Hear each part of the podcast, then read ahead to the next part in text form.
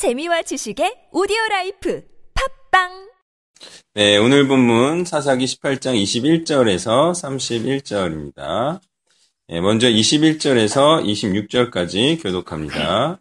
그들이 돌이켜서 어린아이들과 가축과 값진 물건들을 앞세우고 길을 떠나더니 그들이 미가의 집을 멀리 떠난 때에 미가의 이웃집 사람들이 모여서 단 자손을 따라 붙어서 단 자손을 부르는지라 그들이 얼굴을 돌려 미가에게 이르되 내가 무슨 일로 이같이 모아가지고 왔느냐 하니? 미가가 이르되 나의 만든 신들과 제사장을 빼앗아갔으니 이제 내게 오히려 남은 것이 무엇이냐? 너희가 어찌하여 나에게 무슨 일이라고 하느냐 하는지라. 단 자손이 그에게 이르되 네 목소리를 우리에게 들리게 하지 말라. 노한 자들이 너희를 쳐서 네 생명과 네 가족의 생명을 잃게 할까 하노라 하고 단 자손이 자기 길을 간지라 미가가 단 자손이 자기보다 강한 것을 보고 돌이켜 집으로 돌아가더라 아멘.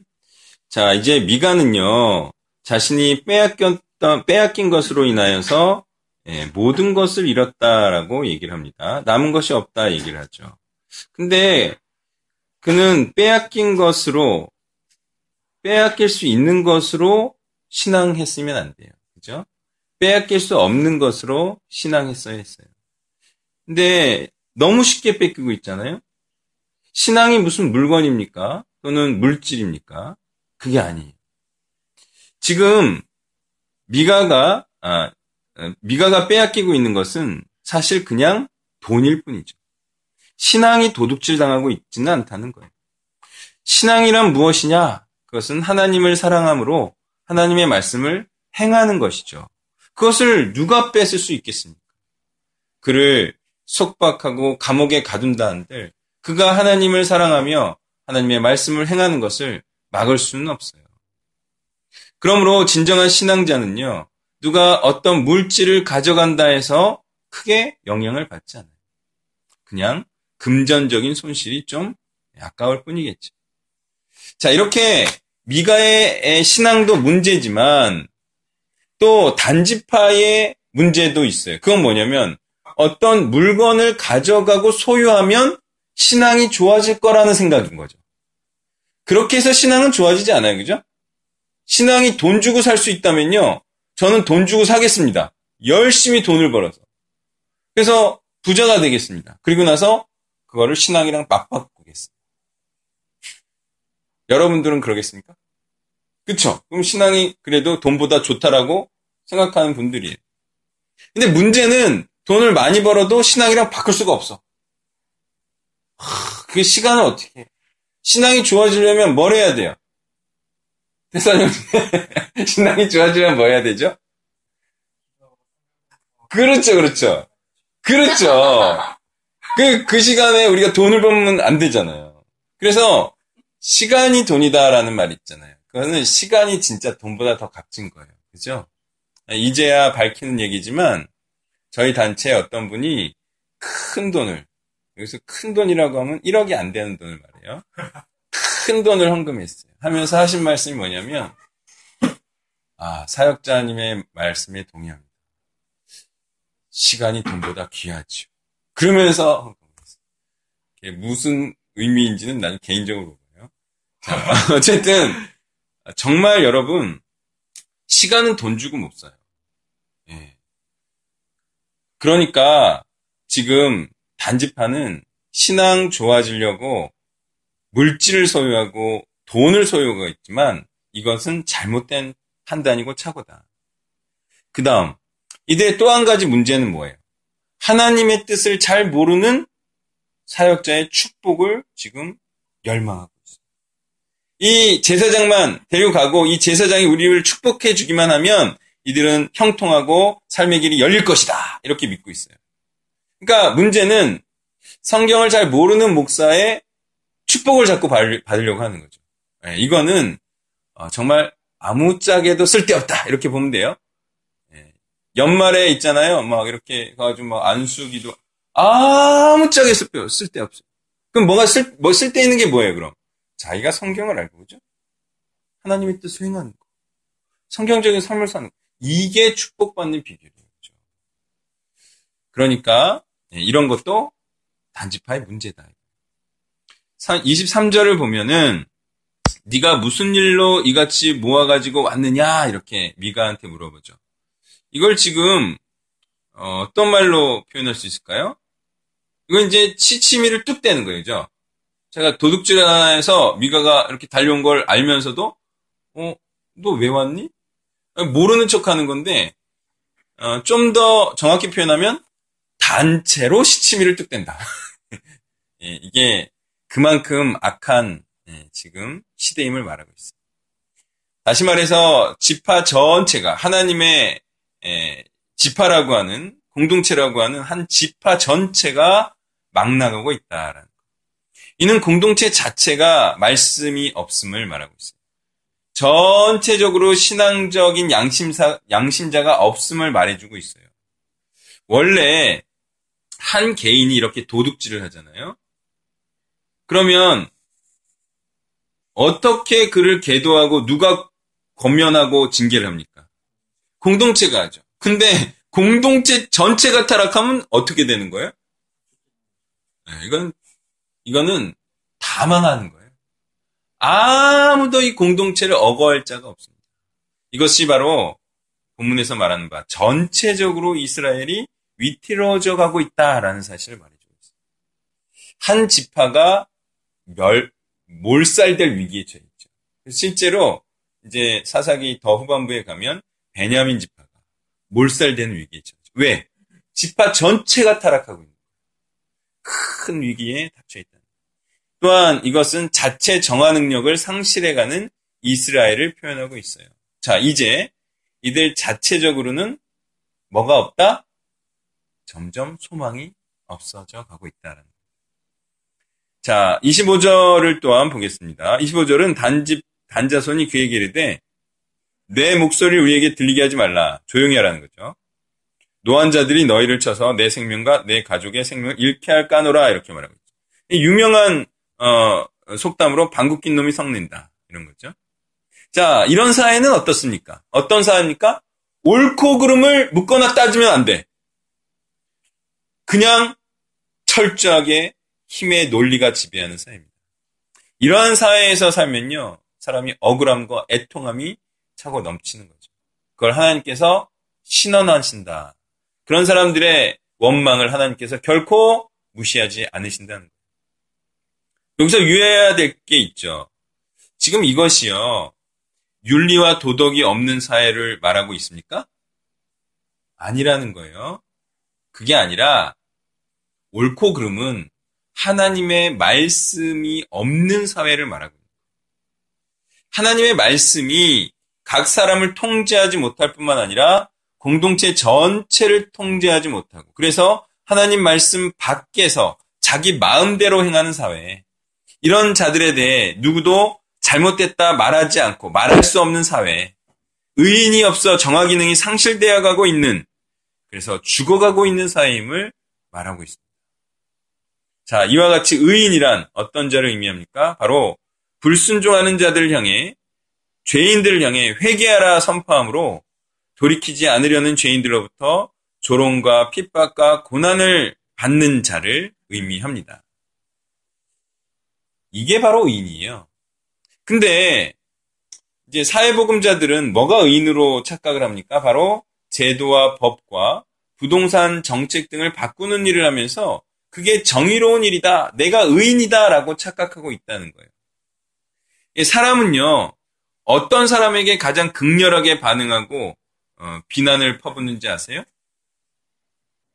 나를 바꾸려는 사람이 제일 싫은 거예요.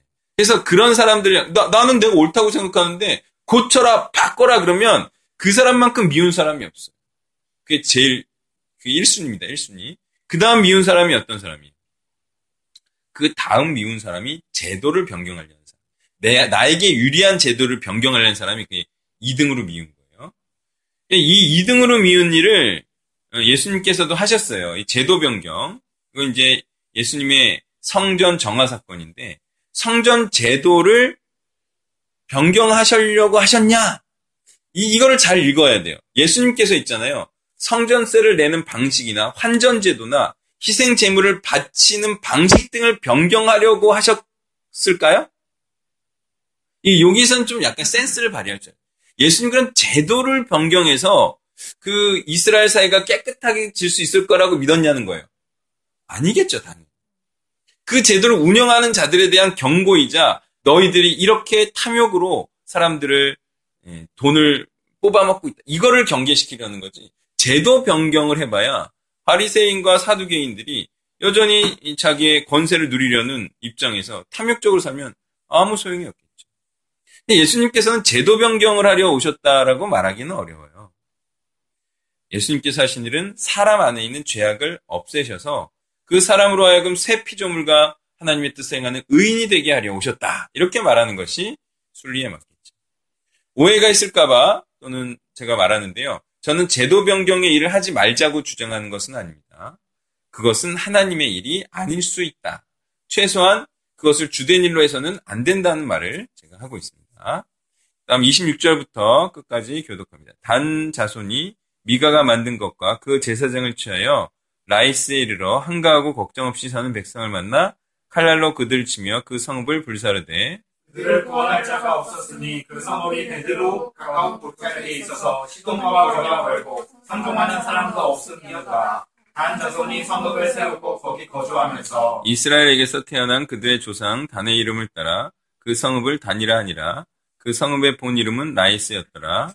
단 자손이 자기들을 위하여 그 세계 신상을 세웠고 모세의 손자요 게르솜의 아들인 요나단과 그의 자손은 단지파의 제사장이 되어 그 땅 백성의 사잡힌 날까지 이르렀더라. 하나님의 집이 실로에 있을 동안에 미가가 만든 바 새긴 신상이 단 자손에게 있었더라. 아멘. 자 이제 번역을 잘해야 돼 어, 해석을 잘해야 됩니다 단 지파는 지금 하나님의 말씀을 가지고 세상의 강력한 정, 하나님께서 명하신 강력한 정을 향하여 용감무쌍하게 사명을 행하고 있습니까? 아니죠. 원래 단지파에게 준 기업이 있어요. 그죠? 근데 거기엔 강력한 아모리족이 살고 있기 때문에 그거는 하나님의 사명을 이렇게 안 하고 너무 힘들잖아, 이거는. 하나님 명령, 명하신 거. 그러니까 쉬운 곳을 찾아가는데 마침 모양새는 좋아. 거기도 팔레스타인, 가난. 좋아. 어찌 보면 하나님의 일이라고 말할 수도 있으면서도 어, 내가 불순종을 해나가고 있다라고는 또 말할 그런 말도 듣지 않을 수 있어 좋아. 근데 이제 그 일이 하나님을 위한 일입니까? 아니면 무엇을 위한 일이죠? 잘못 자기가 어, 그냥 먹고 살기에 지장이 없는 땅으로 그냥 그렇게 정한 거잖아요. 이 땅을 선택한 부장에 대해서는 추후에 말하겠는데요. 이게 바로 뭐냐면 딱 허울은 하나님의 일이야. 형식은 딱 채웠어. 근데 하나님이 명하신 세상의 사단의 영을 파하고 거기에 하나님의 영과 하나님의 뜻을 행하는 자들을 세우라. 공동체를 세우라. 이거하고는 확실히 거리가 있죠. 그러니까 우상을 취하여 별 위협이 되지 않고 다만 자신들이 먹고 살 것을 마련하기 위한 의미 없는 행위를 하고 있다라고 지금 성경은 말하고 있어요. 예, 이들은요 하나님을 믿는다고 하면서 우상을 취하죠. 그러고 나서 자기가 그냥 잘 먹고 잘 사는 길로 가요. 이거는 하나님을 섬기며 하나님의 일을 하는 것이 아니라 우상을 섬기며 자신을 윤택하게 하는 일을 하고 있다는 거예요. 자, 이러면서 이들은 자신들이 사명을 행하고 있다. 그것도 힘겹게 수행하고 있다 말을 할 거예요. 나도 나름 힘들다. 먼 길 가는 게 쉽겠느냐? 예, 이렇게 말하겠죠. 이것은 마치 직장인들이 생계를 위한 힘겨운 투쟁을 하면서 목사들, 당신들은 우리와 같은 이런 피나는 수고를 아십니까? 이렇게 말하는 거. 예. 아니, 딴 목사한테 말하면 되겠죠. 저한테는 그러면 안 돼요. 아, 저는 알아요. 그들이 수고라고 해봐야 남들도 다 아는 수고라는 거. 그리고 힘들다고 해봐야 항상 직장 일이 힘든 건 아니거든요. 다 알아요. 누구라도 하면 다 할 수 있는 그런 정도임을 다 아는데 그들은 엄살을 엄청 피고 있어요. 왜?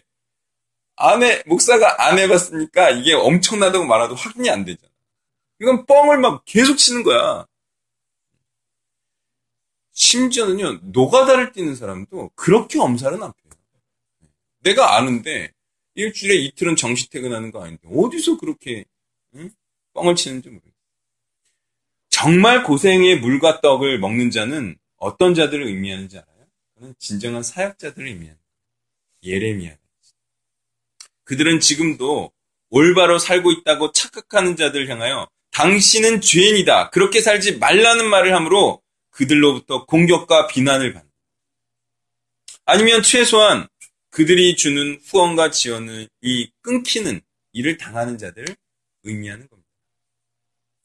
고난이란 이렇게 세상으로부터 비난과 배척과 미움을 받는 것을 의미하는 것이지 일만 하는 고생을 고난이라고 성경은 말하지 않습니다. 그리고요, 일을 열심히 하면 세상으로부터 미움과 배척을 당하지 않고 어떻게 됩니까? 칭찬과 인정을. 그러니까 그거를 일컬어요. 성경에서 말하는 고난이라고 말하지 않아요. 그냥 일만이 해서 수고했다. 이렇게 말해줍니다. 30절 후반부를 보면요. 그 땅 백성이 사로잡히는 날까지 이르렀더라 이렇게 말하고 있어요. 예.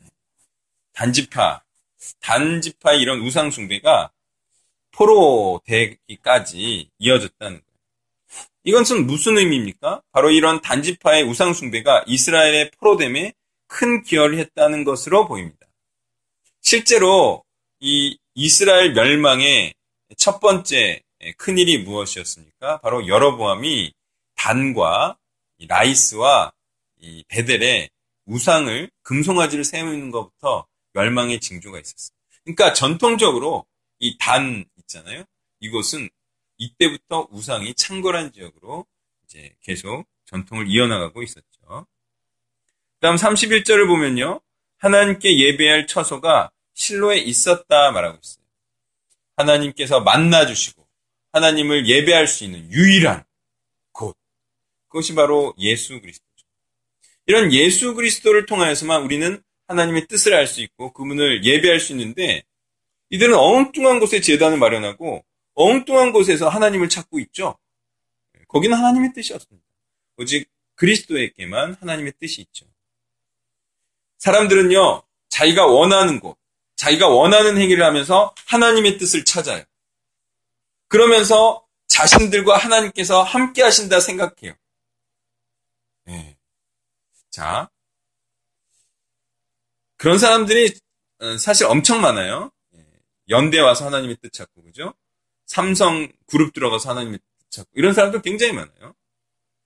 자기가 그렇게 원하는 일을 하면서, 자기가 원한 사람과 결혼하면서, 세속 국가나 회사에 충실하면서, 심지어는 돈과 명예를 추구하면서도 하나님의 뜻을 추구한다라고 말하는 아이러니한 자들이 차고 넘치고 있습니다. 그러면서 그 자들은 교회 와서 뭐라고 생각합니까? 성령께서 자신과 함께한다. 아이 뭔가 마음은 엉뚱한 데가 뭐 단에 가가지고 막 에? 이상한 목사 데려다가 에? 자기를 축복하는 있는 그대로를 축복하는 그냥 제사장 데려다가 어, 축복해달라 그러면서 이제 예, 돈을 주는 거죠. 생계를 보장해줘. 그럼 그 목사는 또 신났다고 막 일 열심히 한 자들 축복하고. 당신들이 있는 곳에 하나님께서 하나님이 쫓아가. 아니 요즘은 하나님이 쫓아가. 우리가 하나님을 쫓아갈 때 하나님이 우리와 함께 하시지. 우리가 가는 곳에 하나님 보고 오라 그러면서 하나님이 나와 함께 하신다. 그렇게 말하면 안 돼요. 예, 그래서 예, 이것이 바로 엉뚱한 일을 행하면서 성령이 자신들과 함께 하신다. 나는 구원받았다고 하는 자들이 바로 이와 같은 사사 시대에 있었다라고 말하고 있습니다. 이것이 바로 양심 없는 사회. 이런 자들 향해 죄인임을 선포하지 않음이 바로 의롭지 않은 행위임을 우리는 알아야 됩니다. 바로 이 시대가 예, 하나님을 경외한다라고 하면서 오히려 우상 숭배를 하고 이런 우상 숭배적인 신앙인들, 교인들을 향하여 당신들은 죄인이다. 라고 말할 수 있는 사람이 그런 분별력이 있는 사람이 없는 사회, 의인이 없는 사회. 그래서 오히려 죄인들이 의인이라 칭함을 받는 사회. 이 사회에서 잘 되고 형통하고 부유한 자들을 향하여 오히려 당신들이 하나님께 영광을 돌리고 있다, 있다고 말하는 사회. 이것이 바로 말씀이 없는 사회임을 우리는 알아야 할 것입니다.